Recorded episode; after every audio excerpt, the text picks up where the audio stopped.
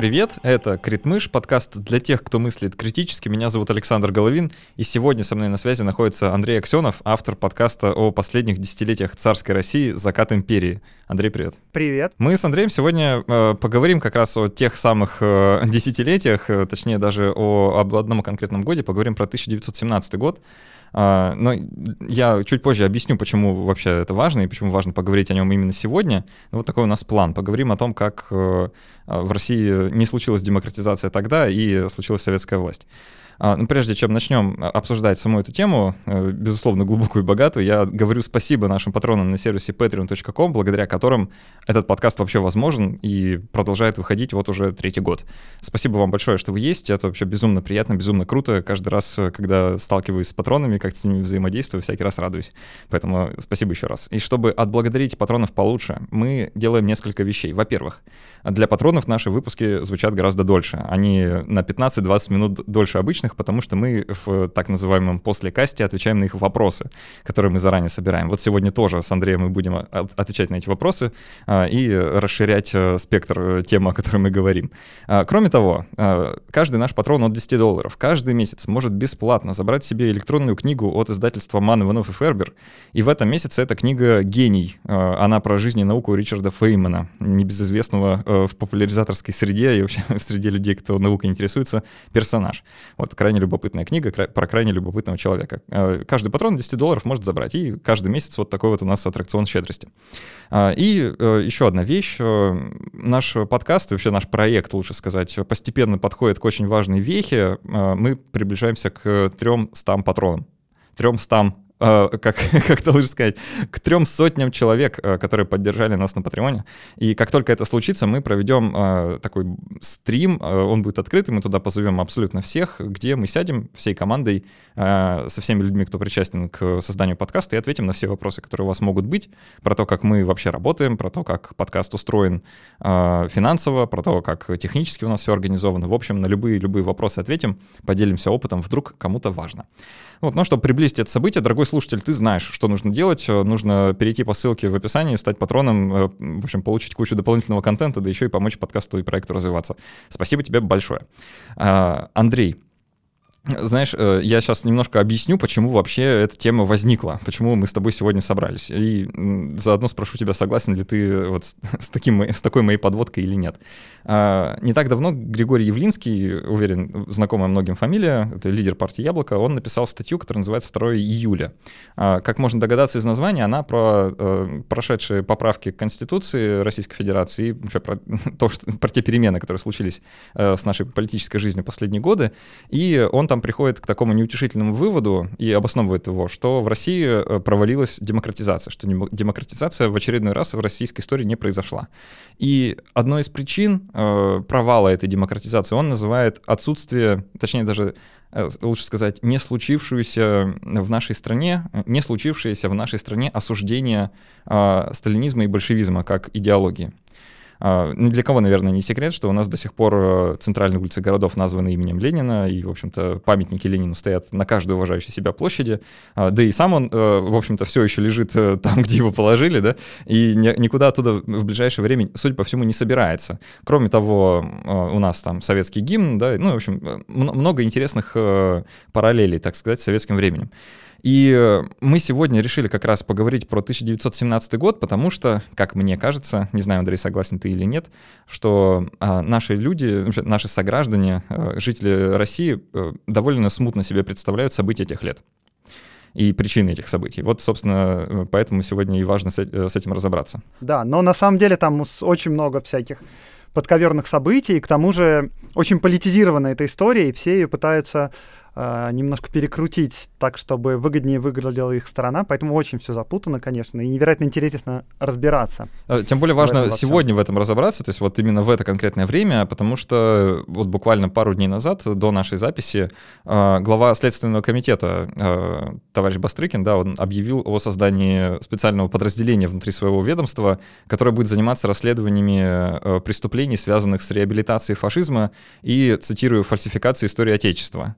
И И вот это, конечно, довольно тревожный, ну так вот с точки зрения э, каких-то гражданских э, прав и свобод э, звоночек, э, потому что фальсификация истории, да, у нас поднимается совершенно определенным образом. Эти заявления вообще, на мой взгляд, довольно смешно звучат, потому что учитывая, например, деятельность министра культуры Мединского, который в целом, я бы сказал, что он занимался фальсификацией истории, может, и сейчас продолжает заниматься, но сейчас, слава богу, не министр. И это двусмысленное очень выражение нашей. Да, это Следственный комитет, да, или Генеральный Да, да, сказал? Следственный комитет, по-моему. Ну, э, как э, водится, есть история правильная, а есть неправильная, да, вот в глазах э, э, людей, которые у нас принимают решения. Но э, поэтому важно разобраться в том, как все было, ну, делаю кавычки воздушные, на самом деле, да, э, и попытаться, ну, максимально беспристрастно, максимально объективно осветить события тех лет. Да, что сложно. Да, что сложно, но мы тем не менее попробуем. попробуем. Да, давай, Андрей, тогда перейдем к сложной части. А, давай охарактеризуем а, в каком состоянии Россия как государство подошла к 1917 году? О чем нам важно знать для того, чтобы понять э, следующие события? Да, это очень важно понимать, потому что ситуация крайне тяжелая. Неизбежность революции ощущали абсолютно все. Экономика в целом не очень была, честно говоря. Происходила инфляция, рубль, как известно, тогда был золотой, как только началась Первая мировая война, сразу же обмен на золото прекратили. Плюс к этому э, Россия очень много зарабатывала на экспорте зерна, и ближайший сосед с западной стороны империи это была Германия, которая, собственно говоря, этот хлеб покупала у России, и таким образом у России пропали доходы, которые шли из-за рубежа. Вот, и вроде такой ситуации крестьяне э, продолжают делать хлеб, и вроде как угрозы голода никакой не может быть, потому что вроде как хлеба навалом. Но получилось так, что хлеба в столицах в первую очередь мало. Это тоже связано с разными причинами. В первую очередь, наверное, можно сказать, то, что железные дороги были перегружены, и они, естественно, работали в первую очередь на фронт, на, на, на вывоз раненых, на подвоз боеприпасов и прочее. Вот, и все остальное по остаточному принципу. Да-да, если, если а кто-то вдруг забыл, да, э, в, в то а, время идет как Первая мировая война, да, да-да-да. Я забыл сказать. Важная вещь погружен в контекст, э, то как бы уже воспринимают как должен, типа все об этом знают. Да, про Первую мировую войну сейчас скажу, конечно, тоже. Вот. Э, э, хлеб, про хлеб, почему я начал говорить, это существенно, потому что вообще февральская революция началась с того, что вышли бастовать рабочие Петербурга, Петрограда из-за опасений того, что хлеба не будет хватать. Вот. А крестьяне, в свою очередь, например, не очень стремились э, хлеб производить, потому что платили за него бумажными ассигнациями, которые теряли стоимость. И крестьяне предпочитали вместо хлеба делать что-нибудь еще. Или, например, э, ну, вместо хлеба можно растить картошку и из нее делать спирт, а спирт как бы не портится. Ну, или каким-то другим способом э, зарабатывать себе на будущее. Короче, экономика, она из-за этого всего останавливалась. И денег становилось очень мало в обороте. И к тому же интересно, что э, государство печатало эти деньги, оно в целом, не сказать, что они были обеспечены, но инфляция не такая уж сильная была на самом деле, потому что из экономики все время вымывались деньги и как бы вообще обороты были маленькие. Короче, экономика в достаточно плохом положении, но честно, если скажем, то вообще-то норм. Но на фоне остальных государств, да, не так уж плохо. Да, на фоне особенно Германии, которая зимой 17 года вообще пережила по-настоящему голодную зиму, это не самое страшное. Да, что у нас еще? Да, идет Первая мировая война, естественно. Она идет крайне тяжело мы, а, тогда люди не могли сравнивать с будущим, естественно, да, и невозможно сравнить со Второй мировой войной, потому что Вторая мировая война шла гораздо тяжелее, чем Первая. Но э, для людей той эпохи это было просто светопреставление. Просто ничего подобного никогда до этого не было. Это чрезвычайно тяжелая, выматывающая война. И в целом, э, вот к 17 году, ну, точнее, даже уже гораздо раньше, до этого стало понятно, что, скорее всего, в войне победят не силой, а победят, скорее всего, э, те, кто дольше продержится. То есть это война на истощение. И в целом у России тут вроде как э, нормальные позиции, потому что территории огромные, ресурсов очень много, людей много, да, которых можно в солдаты призывать, и хлеба как вроде как можно много всего делать. Плюс союзники тоже, ну, достаточно хорошо держатся, все такое. Вот. А в Германии дела вроде как идут тяжеловато. Но на самом деле никто не знает, что происходит за границей. Все тщательно скрывают э, там, от противников всякие проблемы в стране, забастовки и прочее. И внутри страны кажется, что все невероятно тяжело, что очень мало хлеба, что не хватает еды, деньги обесцениваются, а армия отступает. Ну вот сейчас 17-й год, да, сейчас, тогда, 17-й год, это получается 3 года, да, идет война, линия фронта на территории Российской империи, потеряна Польша, э, германцы подошли к Риге, э, захвачен там Брест-Литовск, Вильна, захвачена будущий Вильнюс. Э, вот в 16 году было произведено контрнаступление генерала Брусилова, и были отвоеваны некоторые территории э, в Украине. Это там э, Тернополь, э, Черновцы, вот что-то в этом роде, но Львов не взят. И в целом это, кстати, наступление подточило силы российской армии. Э, но в целом изнутри страны кажется, что это не то, что все очень плохо, а практически катастрофа. То есть государство не может обеспечить безопасность людей, не способно управлять армией грамотно, потому что на фронте сплошные отступления. Если еще добавить про экономику, а, мне кажется, довольно важно, вот не знаю, согласишься ты или нет, как фактор, да, который привел к дальнейшим событиям. В России так и не произошла тогда какая-то земельная реформа, и к 1917 О, да. году крестьяне все еще, да, вот, ну, их труд был крайне неэффективный, потому что земля между ними делилась довольно странным образом. Слушай, это очень важный поинт, э, он довольно сложный, могу рассказать по этому поводу, потому что лично мне кажется, что ну, это, да, такое, типа, личное мнение и то, что историки не любят делать, э, прогнозирование того, чего не было. Но да, ты абсолютно прав. Крестьянская реформа запоздала. И э, даже это не мое мнение, это мнение я, к сожалению, не вспомню фамилии, это кто-то из, из Германии, сказал, что если бы Столыпинские реформы земельная произошла на 20 лет раньше, то у нас не было бы шансов против России.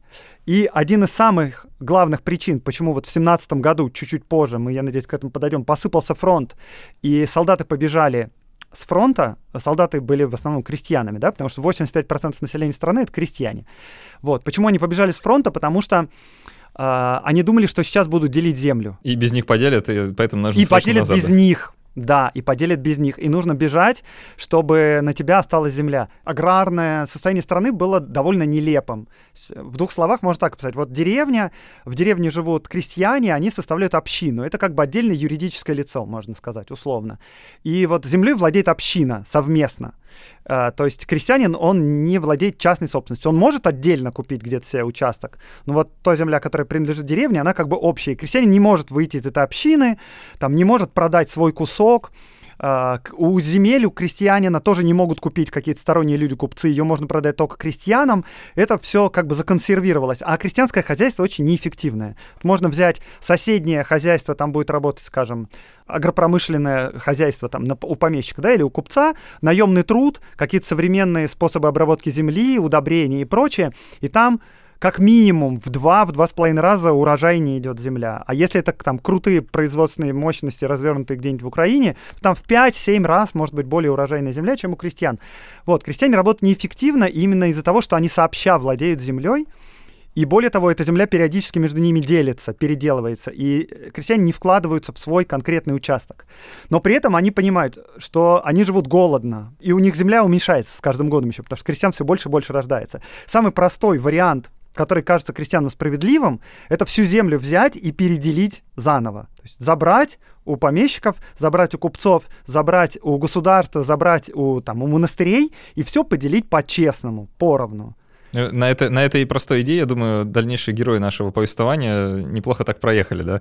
Да, именно, именно так. И, и на самом деле в этом убеждены абсолютно все. И почему крестьяне бегут с фронта? Потому что они поняли, что пришло время черного передела. Ага. И они боятся к этому опоздать. Но если бы реформы, да, которых, э, которые ввел Столыпин, произошли бы раньше, э, к 17 наверное, году прослойка людей, которые владеют землей самостоятельно, была бы больше. И люди бы привыкли к тому, что ты зарабатываешь столько, сколько ты трудишься. Мало трудишься, мало зарабатываешь. Много трудишься, много зарабатываешь. И крестьяне, возможно, не хотели бы переделить эту землю между собой, потому что у них понятие о справедливости чуть-чуть сместилось бы. Это тоже, да, такие разговоры гипотетические, но в целом, естественно, крестьянская реформа от Столыпина, она к этому и вела, по идее. И, возможно, крестьянам не было бы резона бежать к черному переделу, потому что черного передела бы уже не ожидалось. Э, я надеюсь, я развернул эту тему, потому что она существенная, о ней мало кто говорит. Ну и важно, конечно, э, охарактеризовать Россию в те годы с политической стороны. А, потому что после 1905 года произошла некоторая ну, условная либерализация. Э, монархии уже нельзя назвать там какой-то абсолютный, а, то есть уже совершенно точно Самодержавный, есть, да. Да, уже совершенно точно не самодержавие, есть даже какой-никакой, но парламент, и в него даже проходили выборы, и в целом даже конкурентные. А, вот, ну, давай в политическом смысле, э, что такое Россия 1917 года? В политическом смысле Россия 17 года — это конституционная монархия. Несмотря на то, что Конституции как бы нету. Ну, можно считать манифест 1905 года своего рода Да, Конституции, да. да? Да, да. То есть вполне легально можно считать ее конституционной монархией. Да, есть э, государство устроено так, что любой закон должен быть обязательно принят и Николаем II царем, и парламентом, и Государственным советом. Это что-то вроде верхней палаты парламента. Нюансы заключаются в том, что царь согласился на эти условия под давлением. И до конца жизни считал, что это была ошибка с его стороны. И он не очень-то доверяет вообще Государственной Думе как государственному институту. Но в частности, например, можно сказать, что, насколько я знаю, вообще ни один закон, предложенный Думой, разработанный в Думе, не был в результате принят по принципиальным соображениям. Поэтому думцы, например, свои законы, если хотели, чтобы они были приняты, могли передавать там в министерство, их могли предлагать министерство, и тогда бы их, например, принимали. То есть фактически у Думе давали право вето. Было крайнее недоверие со стороны э, императора к Думе, к общественности, и, соответственно, Дума со своей стороны, э, чувствуя это недоверие, была оппозиционной. Ну и вообще и без этого. Она была оппозиционной, она была оппозиционной, надо сказать, с самого начала, и в целом вот эта проблема и шаткость власти общей, когда есть два центра власти, один вроде как представительный орган, который представляет народ, а другое дело это богоизбранный монарх, и они между собой не согласуются и конфликтуют, и тянут э, каждое одеяло в свою сторону, это приводило к тому, что ситуация политическая была очень шаткой. Пока не было войны, все было еще более-менее нормально, вот, но когда война началась, общественность, это как бы такой термин того времени, имеется в виду либеральная общественность, которая читает газеты и э, имеет какое-то политическое мнение свое, так вот, эта общественность считает, что государство управляется неэффективно. То есть мы всегда вот говорили вам, что государство неэффективно в, э, в виде самодержавной монархии, а эффективно оно, если это будет демократическая, демократически устроенная республика. И если будут демократические институты, то будет работать все эффективно. Будут сразу вот компетентные министры, которые не коррупционные, не, э, значит, их не ставят на свой пост из-за того, что царю так захотелось, а они вот избраны как бы народом или избраны думой. И тогда вот как только вот это все поменяется, сразу же, короче, все наладится, и сразу же экономика вырастет, и сразу же армия начнет побеждать. Это иллюзия, да, потому что мы сейчас, нам сейчас очевидно, по-моему, что эти две вещи, две вещи никак не связаны между собой. Но это было абсолютно убеждение либеральной общественности. И вот это постоянное проигрыши вла- власти в разных областях, в том числе и на войне, приводили к тому, что голоса в Думе и голоса общественности все больше и больше говорили о том, что нам нужно изменить существующее положение вещей. Несмотря на то, что в 2014 году, когда война началась, все сплошь там, в Думе, которая в целом оппозиционна царю, выступали и говорили, что мы до победного конца с императором, что в такое тяжелое время нельзя ни в коем случае расшатывать государство, и что все свои дрязги и споры мы оставим на потом, после победы, а сейчас мы как бы плечом к плечу будем защищать родное отечество. Несмотря на это, уже вот в 16 году абсолютно явно в Думе произносится речь о том, что э, надо изменить государственное устройство, нужно ввести, поменять правительство. И правительство должно быть подотчетно Думе. То есть Дума должна выбрать из своей среды министров, эти министров должен утвердить император, и это правительство должно быть ответственно перед Думой. И если вот мы так все поменяем, то э, сразу же у нас ситуация станет лучше. Сам император давал поводы так делать, потому что правительство, которое было все вот во время войны, оно, там была постоянная чехарда в нем. Постоянно менялись министры, министров ставили на место, а, на них очень сильное общественное давление, и они в конце концов отказывались от своих министерских постов. Потом, когда ситуация начала меняться, и более-менее разумные, прагматичные профессионалы не хотели вступать в конфликт с общественностью, они всеми силами старались не идти в правительство, не становиться министрами, и многие профессионалы, которым доверял царь, которых хотел поставить министром, они все, вот как один, читаешь их воспоминания, они говорят, это тяжкий трест, я не хочу туда вставать, хотел, чтобы Бог меня избавил от этого, но император там на третий раз просто мне приказал, будь министром. И вот он министр, например, полгода, э, ему приходится что-то делать, общественность на него давит, ничего не получается у него, и он после полугода подает в отставку, ее принимают, потому что царь видит, что Значит, министр не справляется. Царь хочет видеть от министров, что они твердо будут вести себя с Думой и с обществом и как бы проводить политику императора, а министры, у министров не получается этого делать. Они видят, что диалог с общественностью должен быть. И поэтому министры, во-первых, меняются, а во-вторых, в министры идут такие одиозные личности. Там э, реально, если посмотреть, вот у нас война идет, за три года войны меняется четыре премьер-министра, там пять министров внутренних дел сменилось три военных министра сменилось. Министров земледелия там 5, по-моему, или 4 сменилось. Министр земледелия это важно, потому что они занимаются как раз снабжением. Вот, и, ну, то есть к 2017 году у всех ощущение такое, что просто все сыпется на глазах. Вообще никакого единства нету во власти. Император уехал э, из Петрограда, он не живет в Петрограде, он уехал в в Могилев, там, где находится ставка Верховного Главнокомандующего, он взял на себя Верховное Главнокомандование. Вот, как бы все безначально. Э, вроде как э, царь управляет страной при посредстве царицы, который ездит министром доклад, а царицу все просто ненавидят. И более того, в то время еще ну вот пресса, да, и общество, огромное количество слухов ходит огромное количество разных спекуляций, что происходит. Да, мы, мы-то сейчас а, забываем, что интернета не было, и информацию люди узнавали иначе тогда. Как бы если посмотреть ту прессу того времени, и потом а, поизучать, а, реально ли нападки прессы были на министров, да, в плане коррупции, например, да, или в плане несправедливости или все чего. Вот пресса тогдашняя либеральная и вообще в разговорах огульно обвиняли этих министров. Но после революции, там, после уже 18-19 года в, в эмиграции, например, какой-то бывший либерал, э, член Госдумы, встретил на улице бывшего морского министра, который работал таксистом. И этот либерал член Госдумы был абсолютно убежден, что этот министр ворует просто миллионы на государственных подрядов, но оказалось, что это совершенно не так, никаких миллионов у него, очевидно, не было. Так вот, значит, доверие общества к газетам было очень высоким, но между тем сами газеты абсолютно безалаберно вели свою работу, то есть нулевой факт-чекинг, нулевые понятия о репутации — очень э, однообразные статьи, очень мало людей, которые вообще как-то самостоятельно мыслят и проводят свои собственные суждения. В целом все как бы Uh, вот, например, если ты принадлежишь к определенному кругу, да, симпатизируешь газетам, то ты читаешь определенную газету, там, речь. И те, кто пишет в этой газете, они пишут в целом одно и то же. И потом получается, что все убеждены в одних и тех же вещах, и они как бы не требуют проверки, потому что, ну, все такие, ну, естественно, все же об этом знают. Все знают, что там, да, у Распутина Шуры-Муры с царицей, и что Распутин назначает министров.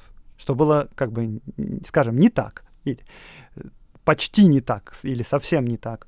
В общем, такой вот. своеобразный информационный пузырь, да, формировался вокруг разных вот э, сил, да, которые э, как-то видели будущее страны по-разному. Да, совершенно верно, и во многом общественное мнение полагалось на позиции, на какие-то понятия, которые не соответствовали истине или соответствовали, но не до конца.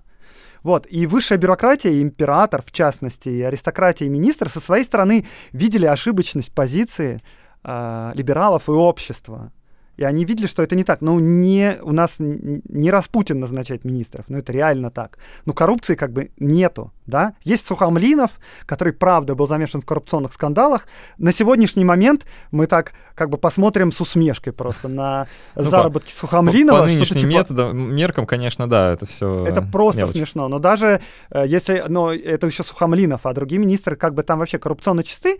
И в целом у, у императора, возможно, заслуженно презрительное отношение к обществу и к либералам, потому что они э, как бы нападают на него, на его семью и на правительство безосновательно.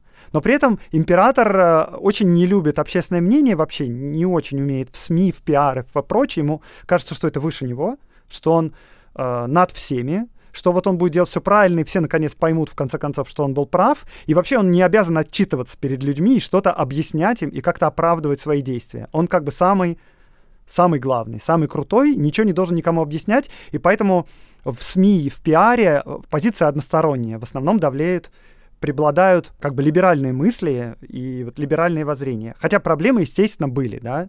Вот, слушай, давай здесь остановимся чуть подробнее, потому что ты вот как раз сейчас произнес, что в обществе преобладают какие-то либеральные воззрения. И вот здесь, мне кажется, наше первое такое расхождение между тем, как было на самом деле, и тем, как я, например, э, воспринял из уроков истории. А, потому что э, вот как-то у меня так сложилось, да, после школьного курса истории вообще всего того информационного фона, который вокруг меня существовал, когда я рос и изучал это все, а, мне казалось, что было примерно так. Вот был царь, который ничего не делал, ничего не мог, и вообще был какой-то не такой, и всем было понятно, что давно пора от него избавляться. И, в общем, ну, это примерно так и было, наверное, да. А, но при этом, как будто бы с обратной стороны была только одна э, политическая сила, как будто это были э, социал-демократы. Ну, собственно, социалисты, которые в будущем превратятся в коммунистов. То есть как будто бы уже э, к тому моменту существовал какой-то в обществе консенсус на тему того, что мы сейчас вот, значит, убираем монархию, строим коммунизм. Да? Вот как будто была вот такая вот, э, такое единство среди народа. Понятно, что этого единства не было. Ну да, и вообще ощущение такое, да, что вот 17-й год произошла революция, значит, царь ушел, потом что-то там происходило целый год, и в конце концов пришли большевики. Да-да, вот и так быстро-быстро-быстро мы встали на коммунистические рельсы. Как будто так и подразумевалось изначально. Давай, может быть, э, вот подходя уже конкретно к, к событиям революции, революции даже лучше сказать, а, обсудим, какие же силы были, какие существовали стейкхолдеры, да, вот так по-современному скажем, а, кто был заинтересован в том или ином развитии событий, да, кто, кто это были. Ну, с Николаем II все понятно, да, вот монарха оставим в стороне. Первое, что я хотел сказать, э, когда я э, вот говорил про общество, которое было либеральным, да, важно понимать, что под словом общество тогда понималось как бы не весь народ, не, не, не вся его совокупность, а это обычно за этим имелось в виду образованная часть общества, которая живет в городах, допустим, в крупных городах. Она грамотная, она с образованием, она читает газеты. И вот, значит, вот это, э, вот это то, что и называлось общество или общественное мнение, вот, оно было, конечно, либеральным. Оно было, может быть, в, как, э, в частью более консервативным либеральным. Например, это были сторонники конституционной монархии, да, или вообще монархисты, но сторонники того, что должна быть монархия, там, э, должны быть представительные органы какие-то. Это были октябристы или это прогрессивный блок, это партия 17 октября, более как бы респектабельная, скажем. А, и были, э, была левые либералы, скажем так, это представители ее, это партии кадетов. Но в целом, вообще, если сказать, что в 2017 году произошло самое точное исследование э, предпочтений всех людей, в, населявших Российскую империю.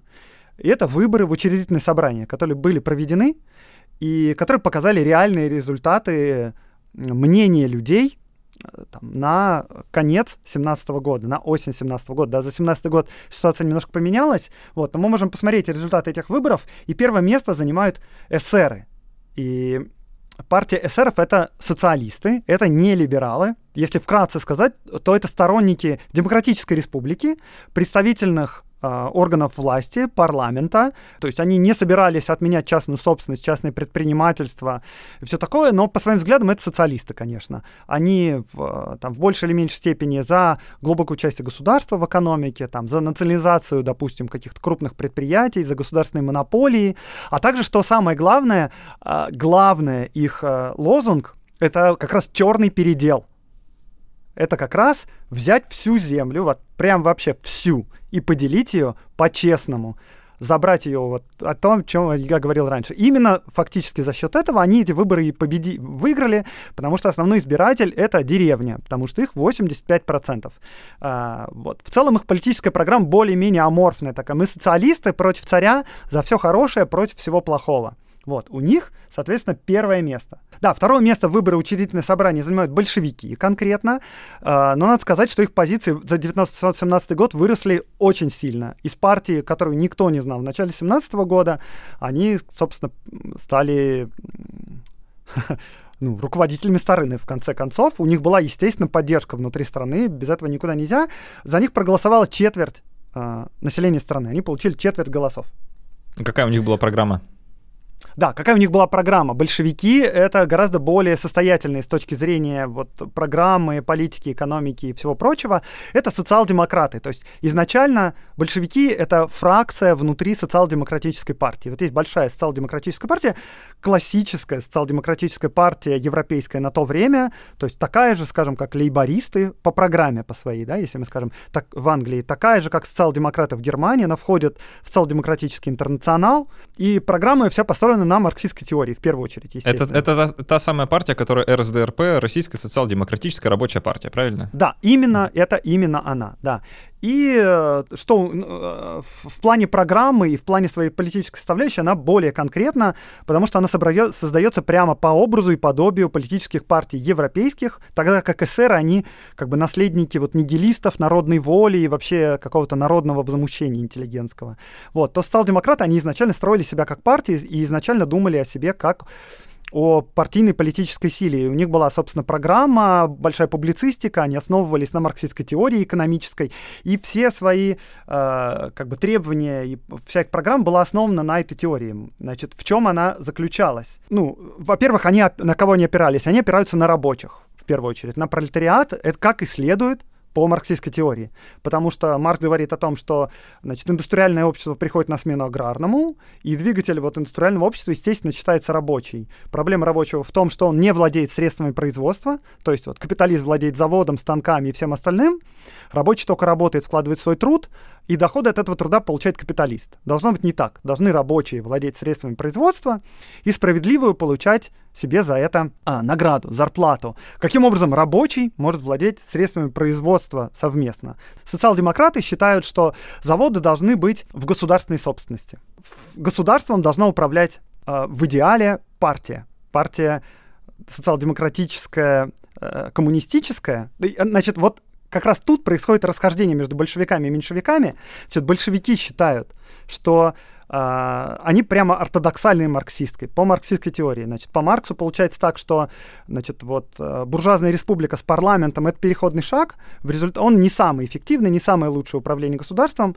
Я не марксист, да, сразу скажу, может быть, я чуть-чуть в этом uh, буду плавать, но в общих чертах я представляю себе это. Значит, они считают, что в идеале должно прийти к тому, что нет никакого парламента, в этом нету нужды, а есть рабочее самоуправление. И оно управляет всеми делами завода, соответственно, получает доходы с завода.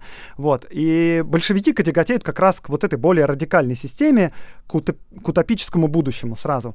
Вот. И они говорят, что должно быть рабочее самоуправление, но как это должно выглядеть? Это должно выглядеть примерно так, что завод, он как бы в государственной собственности. Но государства вообще никаких не должно быть.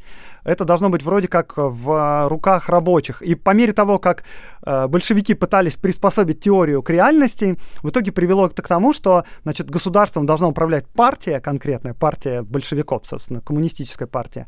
Вот. И заводы должны находиться в собственности государства, а государством управляет партия, а рабочие на ней работают. То есть вроде как рабочие, как представители этой партии, члены этой партии, партии, они вроде как владельцы завода, но по факту, да, мы понимаем, что у рабочих права голоса не было э, ни экономического, ни прочего. Э, меньшевики э, как бы не такие радикальные, как большевики, другое крыло партии, считают, что нужно делать республику с парламентом, что она неизбежно будет буржуазной, как предсказывает Маркс, как промежуточный этап, да, и в парламенте у нас будет нормальная социал-демократическая европейская партия. За это большевики меньшевиков называют соглашателями и пособниками капиталистов. Вот. Ну, то есть у них такая внутрипартийная борьба идет. Там, там же, я правильно помню, да, что вот у них, э, у большевиков был такой лозунг э, «Вся власть советом», и под советами они как раз подразумевали, э, собственно, советы рабочих. Это отдельная супер интересная история, потому что в программе большевиков никаких советов вообще нету. И, значит, советы — это некая стихийная штука, которая появилась сама собой, а, она никак не вписывалась в марксистскую теорию. А первые советы вообще появились в революцию 1905 года. И Ленин тогда к советам относился скептически очень сильно. Значит, Ленин очень ортодоксальный марксист а, на уровне прямо фанатизма, да, я употреблю это слово. Он изучил всего Маркса вдоль и поперек, еще в 19 веке. Он может читать его с листа, значит, э, с любого момента, точнее, по памяти, с, любого, с любой строчки, которую ему скажешь. Примерно как раз Путин мог Библию читать с любого момента. Вот. И он абсолютно убежден в истинности теории Маркса, потому что это как бы научная теория. Вот тут мы подходим к интересному моменту, Почему вообще так все пошло? Почему вот эта идея коммунистического будущего, создания вот этого экспериментального союза советских эксп... Э, социалистических республик и вообще вот этот весь безумный эксперимент, который растянулся на 70 лет, как это вообще стало возможным?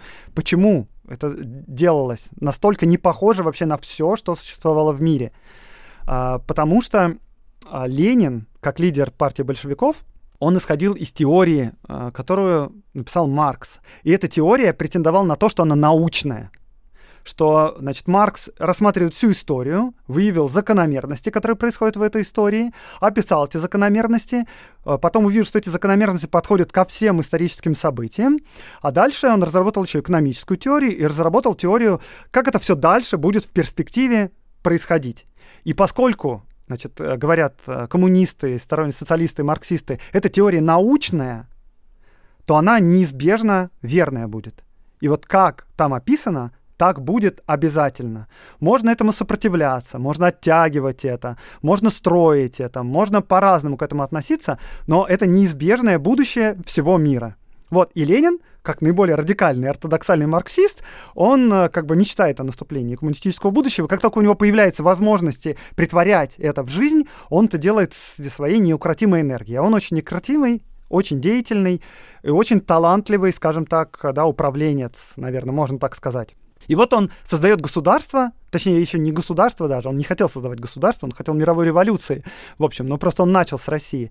Вот, он, вся его деятельность политическая была э, направлена на то, чтобы реализовать марксистскую теорию. Если я правильно тебя понял, э, у Ленина было такое весьма своеобразное видение будущего человечества, то есть, э, как и... Э, как и следует из марксистской теории, он ждал, что вот появившийся новый класс, вот эта прослойка пролетариата, людей, которые родились в результате индустриальной революции, они должны э, взять управление государством в свои руки. Это должен э, быть новый правящий класс. И как только вот эта рабочая революция случится в одной стране, она должна, э, как лавина, захлестнуть весь мир, и весь мир должен перейти на социологические, о, социологические, на социалистические коммунистические рельсы. И тогда, собственно, теория Маркса станет возможна.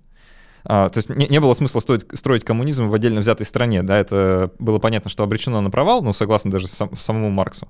А, но, э, тем не менее, задача была как бы вот разжечь вот этот мировой пожар революции, да, и все вот эти вот красивые фразы, которые мы а, наверняка все знаем. Да, мы на злобу всем буржуям мировой пожар Именно. раздуем, бродит, бродит по Европе признак, призрак коммунизма. Да, да, ты прав, абсолютно. Более того, я хочу сказать, что создание Союза, социали... Союза Советских Социалистических Республик как государства это было поражение для э, коммунистической идеи. Назовем это так. Да, они-то ждали, есть... что это продолжится само собой уже без их участия, но оно как-то не ну, продолжилось. Ну, да, в целом так. А, то есть идея заключалась в том, конечно, что а, мир должен преобразиться, и у нас ждет всех счастливое будущее. То есть в целом эти люди, они как бы не собирались э, да, э, они добра делать хотели, людей да, они... несчастными в стране, забитыми, униженными. Слушай, вот здесь вот, вот, вот важно, важно э, остановиться, сделать уточнение. А, Ленин хотел добра и э, справедливости и вообще благосостояния да. для пролетариата. То есть это должен был быть вот этот правящий класс, да, который за счет других а, получит э, вот э, все вот эти блага и счастье. Сложно про это сказать. Сложно сказать вот прям точно, что было в голове у Ленина, но лично мне кажется, вообще он хотел, ну, то есть коммунистическое будущее — это счастье всех людей, которые там находятся. Вот, что ты, значит, просто, от каждого Просто по не все до туда доберутся, да? Каждому по возможностям, да. И, а, конечно, пролетариат — вот этот класс, он наиболее готов к этому. Он уже готов трудиться и готов получать за это награду. Есть разные люди, которые в силу своей отсталости, там, какой-то исторической или еще в силу чего-то, они этого не понимают или не хотят этого делать, да, они как бы, получается, сами по себе враги этой революции. Но в целом, значит, когда вот революция мировая победит, мы сможем, например, перевоспитать. Потому что же, ну тут очевидно, да, ребята, вот вы ретрограды, вы унижаете других людей, чтобы свои низменные инстинкты своим потворствовать. А вот счастливое будущее всех людей. Конечно, они выберут коммунистическое будущее. Мы их сможем переучить. И вот эти все темы э, со постройкой э, Беломорского канала, где там декларировалось, что мы переучиваем, э, значит, э, разные нетрудовые элементы, это, это прямо вот оттуда идет. Конечно, это было извращено уже к этому моменту, но в целом я думаю, что можно сказать, что они хотели счастья, всем людям. Значит, да, значит, счастье заключается в том, очевидно, что все работают столько, сколько у них есть способностей, а получают от этого столько, сколько им нужно. Ну, как бы тут вообще не с чем поспорить. Классно. Классная идея. Было бы здорово. Вот. Э, но, в общем, э, этим, этого надо как-то достигать, добиваться. Да, это должна быть революция. Это должна быть такая революция, в которой значит, вот класс пролетариата, который уже готов как раз к этой идее, он повернет свое оружие, значит, про, э, а, оружие направлено друг на друга, потому что идет мировая империалистическая война. И рабочие всех стран, сидя в окопах, почему-то стреляют друг в друга. А должно произойти так, что эта империалистическая бойня должна перейти в бойню гражданскую, когда рабочие всего мира свои винтовки повернут не против друг друга, а вместе, рука об руку, повернут против капиталистов. И выгонят этих капиталистов и захватят власть. И более того, так должно, по идее, произойти. Ленин не был уверен, что это произойдет вот прям вот именно в эту войну. Да? В 17 году, в феврале, сидя в Швейцарии, Ленин, как известно, читал лекцию студентам швейцарским о том, что мы-то, конечно, уже старики, и мы-то, конечно, революции уже не дождемся, но вот вам, значит, молодежи, нужно ждать, готовиться к будущему и верить в то, что эта революция произойдет. Да, не ждать, но готовиться. То есть это было вот. буквально за несколько недель до, собственно, самих роковых да, событий. Да, да, а, да. Для него это было сюрпризом. Да, давай вот э, остановимся тогда конкретно на том, почему именно революция. А, знаешь, это, мне кажется, одно из наследий, которое мы до сих пор э, в головах носим э, вот, по сегодняшний день. У нас до сих пор люди уверены, что мирными протестами добиться абсолютно ничего нельзя, что власть меняется только в результате каких-то кровавых событий и, ну, по сути, политического терроризма. И в этом смысле ну, как мы почти разделяем да, идеи Ленина, видимо. То есть он видел э, способ смены власти только, только революцион, революционным путем. Он даже, если я правильно помню, э, со своей партии отказывался или там саботировал как-то участие в выборах э, вот, в парламент и э, ну, не очень-то горел желанием получать власть э, с помощью демократических институтов. Да, но он даже как бы не его было мнение, это как бы точка зрения марксистской теории.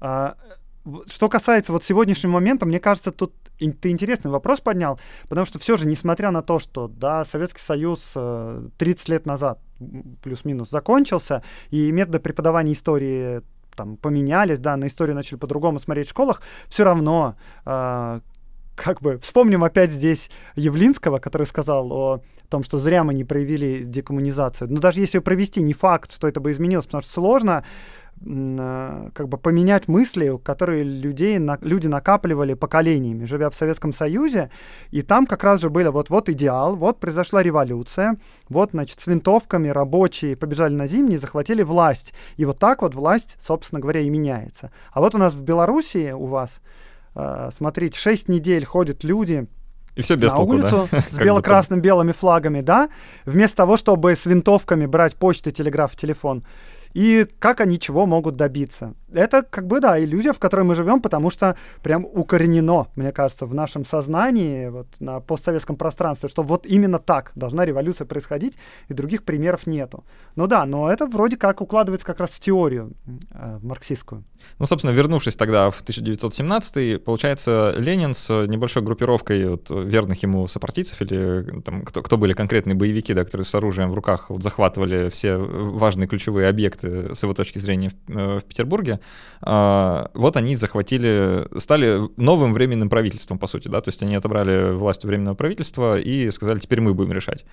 А, как, как это воспринято было, ну, собственно, той самой общественностью, да? А, потому что, судя по всему, согласно вот этому главному мифу коммунистическому, да, который потом всем рассказывался, и, и мне перепало уже так э, через поколение, что все обрадовались, да, это было прям принято с восторгом, с э, ликованием, наконец-то свершилось, э, мы теперь вот на пути к великому будущему. А как было на самом деле? Первый вопрос вообще, у кого большевики забрали власть, надо, надо сказать. Потому что, ну, естественно, да, мы понимаем уже, что большевики взяли власть совершенно не у царя, потому что царя уже давным-давно тогда не было.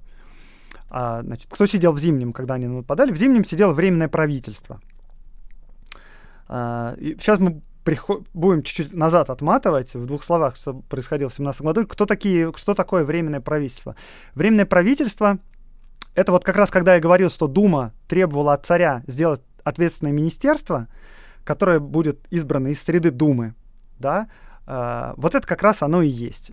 Э, фактически. Когда в марте э, созвали вот, временное правительство, его собрали, это временное правительство сплошь либеральное. Там все сплошь либералы, либо кадеты, либо октябристы. Один единственный там есть эсер, это Керенский, министр э, юстиции. Потом, с, с течением времени, в течение всего 17 года, со всей достоверностью всем стало видно, что, оказывается, вот это ответственное министерство, которое, по идее, должно быть как раз супер талантливым, честным и очень хорошо всем управлять, оказалось, что оно не справляется с текущими политическими задачами, военными задачами, задачами снабжения, административными задачами, не может с ними справляться. Власть от них постепенно уходит, и Временное правительство постоянно меняет состав тоже. У него меняется и глава правительства, в конце концов, в нем, во главе становится Керенский, сосредотачивает в руках власть. И в состав этого временного правительства начинают входить социалисты, социалисты-революционеры. Собственно говоря, к октябрю 17 года там половина в этом временном правительстве уже социалисты. Социалисты-революционеры, вторая половина все-таки либералы. А, дальше кому вот вроде как берут эту власть и кому ее дают, эту власть. Власть дают советам. Вся власть советам, вроде как лозунг. А кто это такие советы? И вот э, советы, они вообще состоят из большевиков или не из большевиков? Это тоже отдельная интересная история, потому что значит, той же самой весной, даже в, прям в феврале, начинают э, стихийно собираться советы. Значит, когда была революция 1905 года, а, возникли эти советы впервые, им дал название Э, Хрусталев, насколько я помню. Главой этих советов там очень ярко выступал Троцкий, молодой тогда еще, в 1905 году он заслужил свою популярность. И вот, значит, по образу подобию 1905 года опять создаются советы. Что такое советы? Э, в первый Петроградский совет рабочих и солдатских депутатов. Это значит, что от заводов, э, идут выборные, там от какого-то количества человек, от разных заводов избираются какие-то люди. И плюс от солдатов, от солдатов, которые расквартированы в Петрограде. Это запасные полки, которые ожидали отправления на фронт. Э, их направили изначально против э, бастующих рабочих, и они перешли на сторону рабочих. Собственно говоря, вот так и произошла февральская революция. И вот эти солдаты, как бы они тоже, по сути, крестьяне и пролетарии, они от себя тоже выбирают делегатов. То есть это не э, равное, не тайное, не прямое голосование, в котором не участвуют все жители города. Да? У, там, у обычных мещан городских не было права выбора в эти советы. Но он как бы стихийно так собрался сам по себе, точно так же, как и Временное правительство стихийно более-менее собралось. Это легитимные органы в том плане, что все их признают в качестве руководящих органов. Все признают Временное правительство и все признают Советы. Ну, это как бы вот по ходу дела мы их создали. Эти два органа управляют страной. Совет Петроградский, причем конкретно почему-то, э, несмотря на то, что его выбирали в Петрограде. Это как вроде как парламент всероссийский, и он издает декреты, которые везде исполняются. Временное правительство — это вроде правительства, да. И они, э, в чем их абсолютно точная позиция, и в чем их программа, и в чем они абсолютно все согласны между собой, и в этом абсолютный консенсус в обществе, в том, что это все временно, и что надо собрать учредительное собрание, в которое должны произойти быть выборы. Эти выборы должны быть равными, прямыми, тайными и э, какими там, четыреххвостка. Вот. И, значит, в результате этих выборов соберется учредительное собрание, оно разработает конституцию, выберет правительство, и по этой конституции всем нам жить. Вот если учредительное собрание постановит восстановить монархию, окей, будет монархия. Если не постановит, то не будет. И вот в этом они согласны. Но пока что учительного собрания нету, нужно же решать текущие политические задачи, и вот они их решают с грехом пополам. И советы, очевидно, стали левыми социалистическими, а Временное правительство либеральное. Поскольку Временное правительство не справляется, оно немножко левеет, а оно пополняется членами из советов. Ленин, когда приезжает, собственно говоря, в Россию, один из э, важных лозунгов поднимает это вся власть советом. Значит, Ленин а, стратегически очень-очень грамотный человек он поднаторел вообще в политике, в захватах власти, внутри вот этой политической борьбы десятилетней, которую он вел внутри партии РСДРП, пытаясь там либо захватить власть, либо, если у него не получается захватить власть прямо в партии встать в ЦК, он организует там какие-то свои группы лояльные и, значит, э, существует внутри своей фракции большевиков. Смешно, но значит, э, в современных реалиях его бы сегодня характеризовали как иностранного агента, революционера. Это вообще как-то не очень, не очень положительно, наверное, с точки зрения современной политической этой ситуации, что забавно. Ну, наверное, вот вообще, как бы, если смотреть со стороны общества, он не очень симпатичный чувак, который все время со всеми спорит, все время всех унижает, все время считает, что все дураки, не способны работать, не готовы воспринять э, нормальное, научное взгляд на вещи, не готовы признать очевидные э, обстоятельства, и что вот абсолютно явно, что надо вот так вот делать, а вы все дураки, и он свою линию гнет просто безукоризненно и беспрекословно, молодец в этом смысле. Так вот, значит, чего он делает в семнадцатом году? Он, значит, считает, что естественно, более близкое к нему э, руководство правительства или там, да, какой-то способ управления страной, это был бы способ, э, когда во главе страны встают советы, а не временное правительство, потому что временное правительство либерально, а советы социалистические. И он говорит о том, что либералов не должно быть во власти, они делают вообще совсем не то, что, конечно, советы — это вообще не то, что, кажется, Ленину должно стоять во главе государства, во главе государства должна стоять коммунистическая партия. Но пока партии нету и у нее нет возможности встать во главе страны, должны взять советы. Кстати, интересно есть тема. В апреле, а, значит, а, Ленин, когда приехал, он сразу же был делегирован в Совет рабочих солдатских депутатов. И там было выступление председателя, по-моему, председателя Советов, когда он сказал, что, ну, так объективно, если посмотреть сейчас на ситуацию политическую в стране, то у нас в стране нету партии, которая взя- готова взять э, в свои руки власть ну, правлением страной как бы все силы разрозненные. И Ленин встает в этот момент и говорит, есть такая партия, он абсолютно в этом убежден, да, и понятно, почему он убежден. И тогда это было встречено смехом. Конечно, потому что это звучало смешно.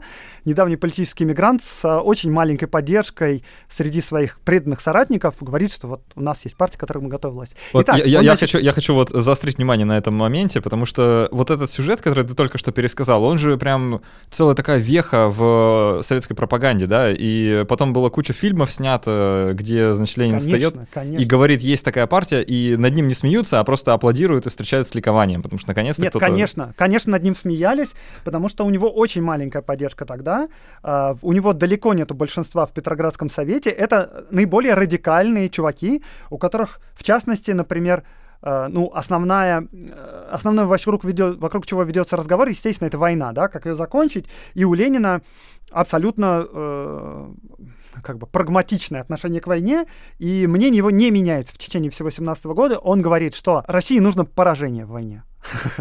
Его называют за счет этого пораженцами. Ну, то есть он говорит не так, поражение в войне. Значит, он говорит, что война должна быть закончена, в войне не должно быть, э, по результатам войны не должно быть э, аннексии контрибуций, не должно быть победителей, не должно быть проигравших. Вот. Но вообще война, которая сейчас ведется, она ведется не в интересах трудового народа, а в интересах э, империализма, империалистических держав и капиталистов. И поэтому в целом э, вообще нет смысла воевать. Нужно прекращать войну вот прямо вот, прямо вот сейчас. Вот.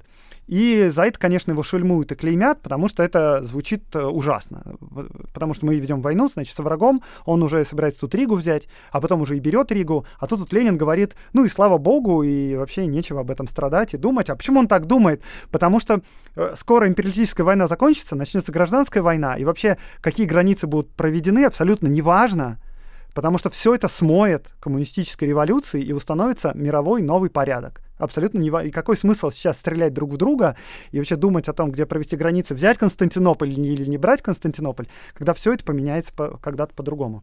В общем, короче, к советам и э, Октябрьской революции. Он использует советы как бы как рычаг, чтобы сковернуть временное правительство, потому что временное правительство, оно э, более либеральная, более буржуазная, чем видится Ленину. Потом как бы можно внутри этих советов проводить свою идею, убедить их или заставить, или захватить власть и прийти к власти таким образом. И, значит, э, вообще-то было в течение 17 года, о чем, ну, как бы о чем говорят, но это как бы плохо осознается. Было три попытки вооруженного захвата власти э, радикальными социалистическими элементами. Первый это в апреле, второй в июле и третий, собственно, в октябре. И обе первые две попытки не удались, потому что Советы встали против э, вооруженного захвата власти и смещения временного правительства.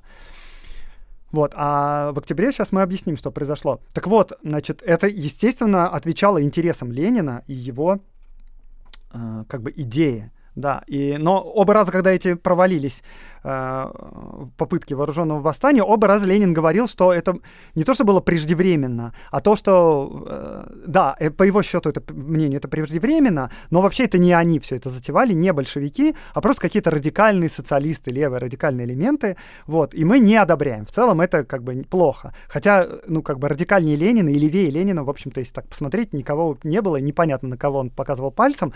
Июльский был э, восстание настолько катастрофическим для э, большевиков, что они разбежались все. Ленин сидит в стогу в разливе и опасается, что его поймают. Его реально хотят поймать, арестовать, судить. Вот, а некоторые даже хотят его поймать и без суда вообще просто расстрелять. Силы большевиков рассеяны, они везде разбежались. Да, и вот, кстати, вот эта картина, Ленин в разливе, сидит в стогу сена, пишет статьи, а, значит, и какое-то есть представление, что, наверное, ну, это же при царе происходит. Ну, как же иначе?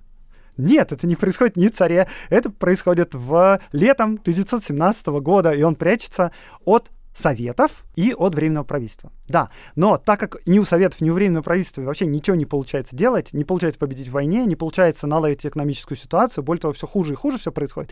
И даже они, блин, они не могут учредительное собрание собрать. Ну что тут, что там царское правительство, манифест опубликовал 17 октября, а в мае уже Дума заседала. Ну, полгода прошло. Ну, чуваки, а вы 20 лет говорите о том, что надо учительное собрание Конституции, вот пришла власть в ваши руки, ну где? Вот вы просто выборы не можете организовать. Они не могут организовать даже выборы. И, значит, а большевики продолжают толдычить одно и то же. А мы вам с самого начала говорили, вот надо делать, как мы говорим. И э, Петросовет, в первую очередь, начинает все более и более становиться большевистским. Все больше и больше людей, которые туда делегированы, становятся, начинают прислушиваться к Ленину, к его мнению и к мнению фракции большевиков, которая преобразовалась в партию уже фактически. Это отдельная партия. То есть это была фракция, но сейчас они уже отдельно совершенно существуют как самостоятельная партия. И э, осенью 17 года происходит очень интересный эпизод истории, который очень показателен для того, как вообще проворачивает дела Ленин и как он э, вообще организует политическую жизнь и как он захватывает власть. Это называется большевизация советов.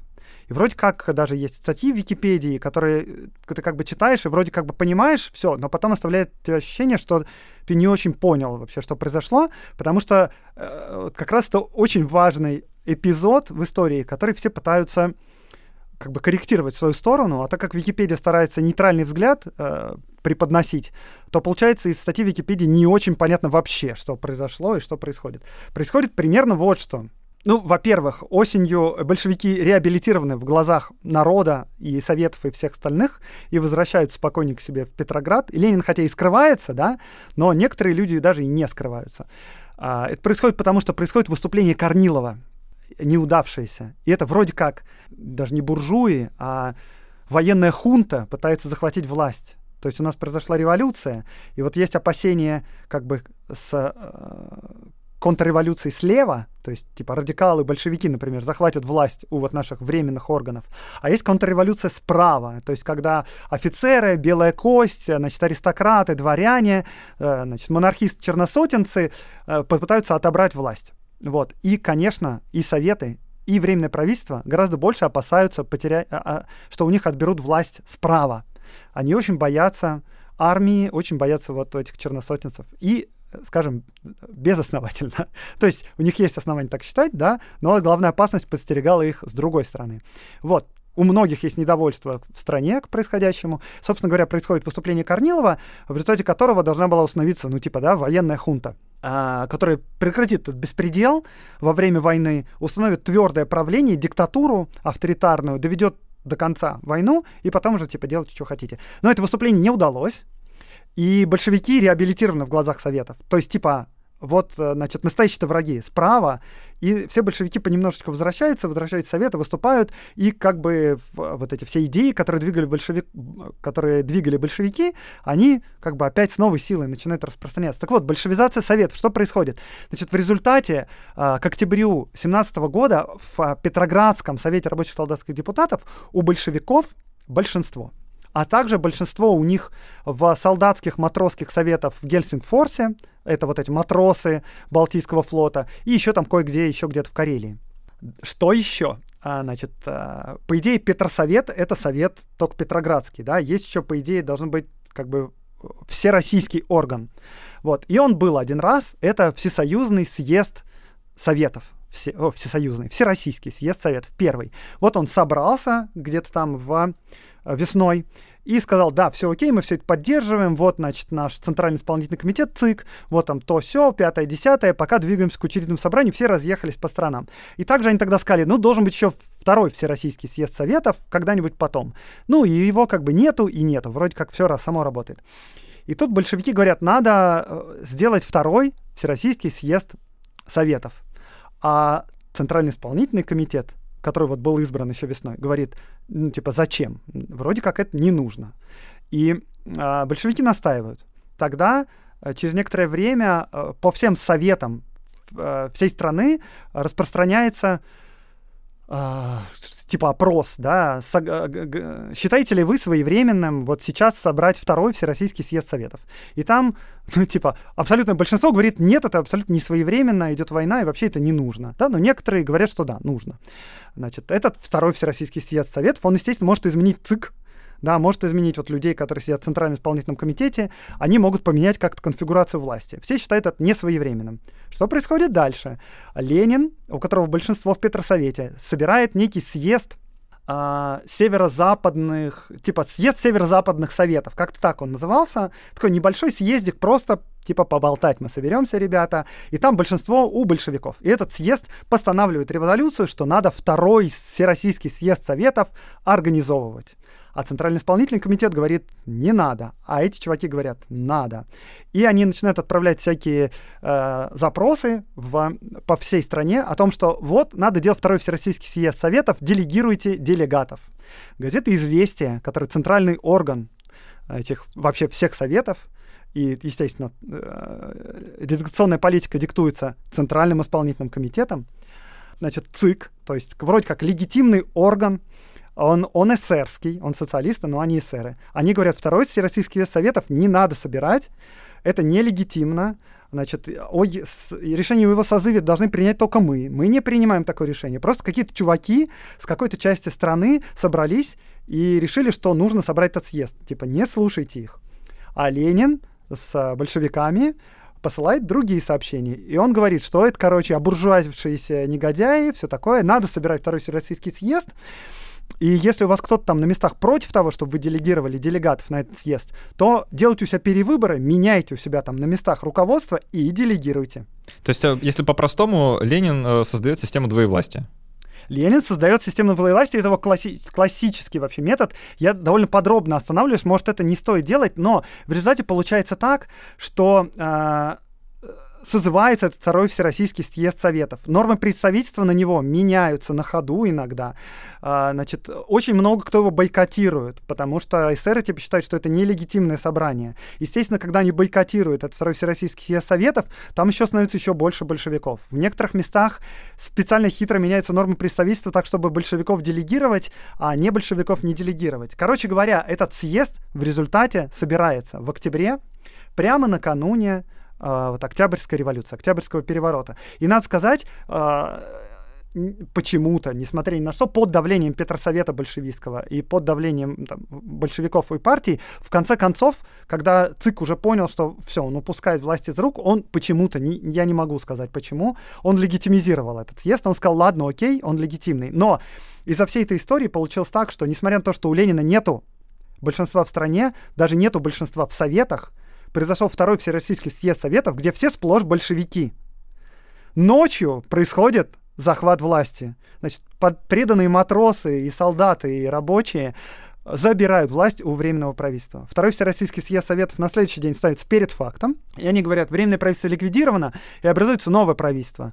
А, Совет народных комиссаров во главе с Лениным. Ленин туда предлагает войти эсером, но они отказываются, потому что они говорят, это полный беспредел ты творишь, чувак. Это просто в уме не укладывается. Ты собрал своих сторонников, назвал это как бы легитимным органом, захватил власть, и этим легитимным органом сам себе даешь власть, еще предлагаешь нам в этом во всем замораться, это просто ужас, капец, постыдись, покайся, и не стоит этого делать. Мы с тобой работать отказываемся. Все более-менее ближние или дальше, дальние союзники от Ленина уходят. Но Ленин, значит, не грустит, он формирует правительство из, только из большевиков, потому что других никого не осталось. И это правительство называется Совет народных комиссаров, во главе стоит Ленин, а, военный комиссар, по-моему, Троцкий сразу получил. И, в общем, съезд легитимизирует э, произошедший переворот и разъезжается. И так Ленин становится у власти. И это просто поразительная история, и она очень показательна, потому что перед этим много лет во многих случаях Ленин использовал абсолютно такую же стратегию. Вот он себя назвал большевиком, хотя, да, мы все знаем, что у него даже внутри партии не было поддержки большинства в целом. Ну и то есть много-много примеров. Такие дела, зажигательная история. Да, и в дальнейшем, э, собственно, страну ждут э, разрушительная гражданская война и дальше целых 70 лет советского эксперимента со всеми его последствиями, которые ну, каждый из нас, я уверен, чувствует на себе и вообще э, может понять, насколько сильным было влияние вот тех роковых событий, да, буквально одного года жизни страны, да, где сошлись все вот эти вот э, сюжетные линии в одну, и э, случилось то, что случилось. Я, знаешь, э, думал, что мы успеем гораздо больше всего, но оказывается, тема настолько неисчерпаемая, и э, тут можно говорить очень много, поэтому мы будем да, близиться... я предупреждал, да. Да, мы будем близиться к завершению. Я просто надеюсь, что то, что мы сегодня успели с Андреем обсудить, э, побудит тебя, дорогой слушатель, узнать об этом побольше, хотя бы просто прочитать об этих событиях хоть что-нибудь пусть даже статью в Википедии, это уже будет прекрасно, потому что, напомню, да, у нас в Следственном э, комитете теперь появится определенный орган, который, возможно, будет нам запрещать э, узнавать ну, скажем так, правильную историю, да, и будет давать, давать свою правду. Вот, поэтому важно сейчас об этом подумать. А, у нас в гостях был Андрей Аксенов, автор подкаста о последних десятилетиях царской России «Закат империи». Андрей, спасибо большое за то, что пришел поговорить. Да, спасибо, что позвал. Э. Я, я, собственно, советую слушателям прямо сейчас подписаться на подкаст «Закат империи», потому что он безумно интересный, и сейчас самое лучшее время, потому что, Андрей, э, правильно понимаю, да, сейчас третий сезон подкаста собирается выходить? Да, да, я запустил, да, запустил уже третий сезон, первый выпуск вышел. Прекрасно. Сейчас все вот, пойдет регулярно. Вот очень важно, да. Если вам интересны подобные темы, э, обязательно подпишитесь. Я сам с удовольствием вот последние недели слушаю, мне очень нравится, прям э, от души рекомендую. А, да, но надо сказать, вот в этом подкасте я рассказываю больше там не политическую подоплеку и там все такое, я скорее рассказываю истории там, о людях или события, которые там происходили. Естественно, я даю контекст, чтобы было понятно, что происходит. Но в целом у меня как бы можно почувствовать вообще, какая жизнь тогда была, что, что носилось в воздухе, что люди слушали, какая музыка, какие книжки читали, э, какие пили алкогольные напитки. Да, это, это очень важно, на самом деле, для понимания истории вот именно с точки зрения обычных людей, да. Кроме того, пожалуйста, если вы нас слушаете, например, с техники Apple, оставьте нам какой-нибудь отзыв в iTunes, напишите нам, э, напиши нам, дорогой слушатель, если тебе понравилось вот то, что сегодня происходило, то, что мы с Андреем обсуждали, напиши нам об этом в отзывах, и мы просто повторим, мы соберемся и про гражданскую войну, например, поговорим, потому что там тоже очень много всего, очень много мифов вокруг э, Ох, этих да, событий. Да, да. Там, наверное, даже больше, чем про революцию. Вот, поэтому, если интересно, напишите, мы обязательно что-то такое сделаем. Кроме того, пишите нам на почту подкаст собака критмаус.ру, э, вообще все, что хотите, любую обратную связь, любые пожелания, любые, э, не знаю, нравоучения, если вдруг они у вас есть. Э, мы это обязательно все читаем и даже отвечаем, если есть время.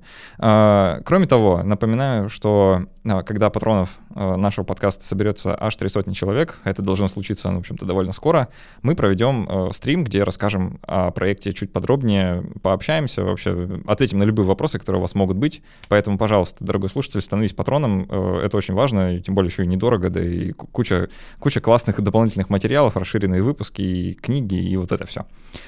Я, кстати, хочу сказать со своей стороны, поддержать свой спич, что вот эта поддержка от людей, это невероятно важно и невероятно классно, потому что мы там более-менее самостоятельно занимаемся этими делами, когда видно, что людям это интересно, по отзывам, например, да, в iTunes, или когда вы просто жертвуете какой-то небольшой деньги, то это прям очень сильно вдохновляет двигаться дальше. Это, это, это правда так, да, это, это прям на сто процентов. Я каждый раз, когда мне приходит уведомление о том, что появился новый патрон, э, я всей команде это скидываю и говорю, вот, э, классно, и все радуются. Да, не потому что это деньги, а потому что чувствуется, что вы хотите Да, конечно, конечно. Да. А, а мы будем переходить к послекасту, еще ответим на вопросы патронов, обсудим чуть подробнее то, что не успели, не успели мы вообще очень многое, но тем не менее. А, Андрей, спасибо тебе еще раз, и спасибо тебе, дорогой слушатель, что был с нами. Да, спасибо тебе, спасибо всем. До встречи через неделю и пока.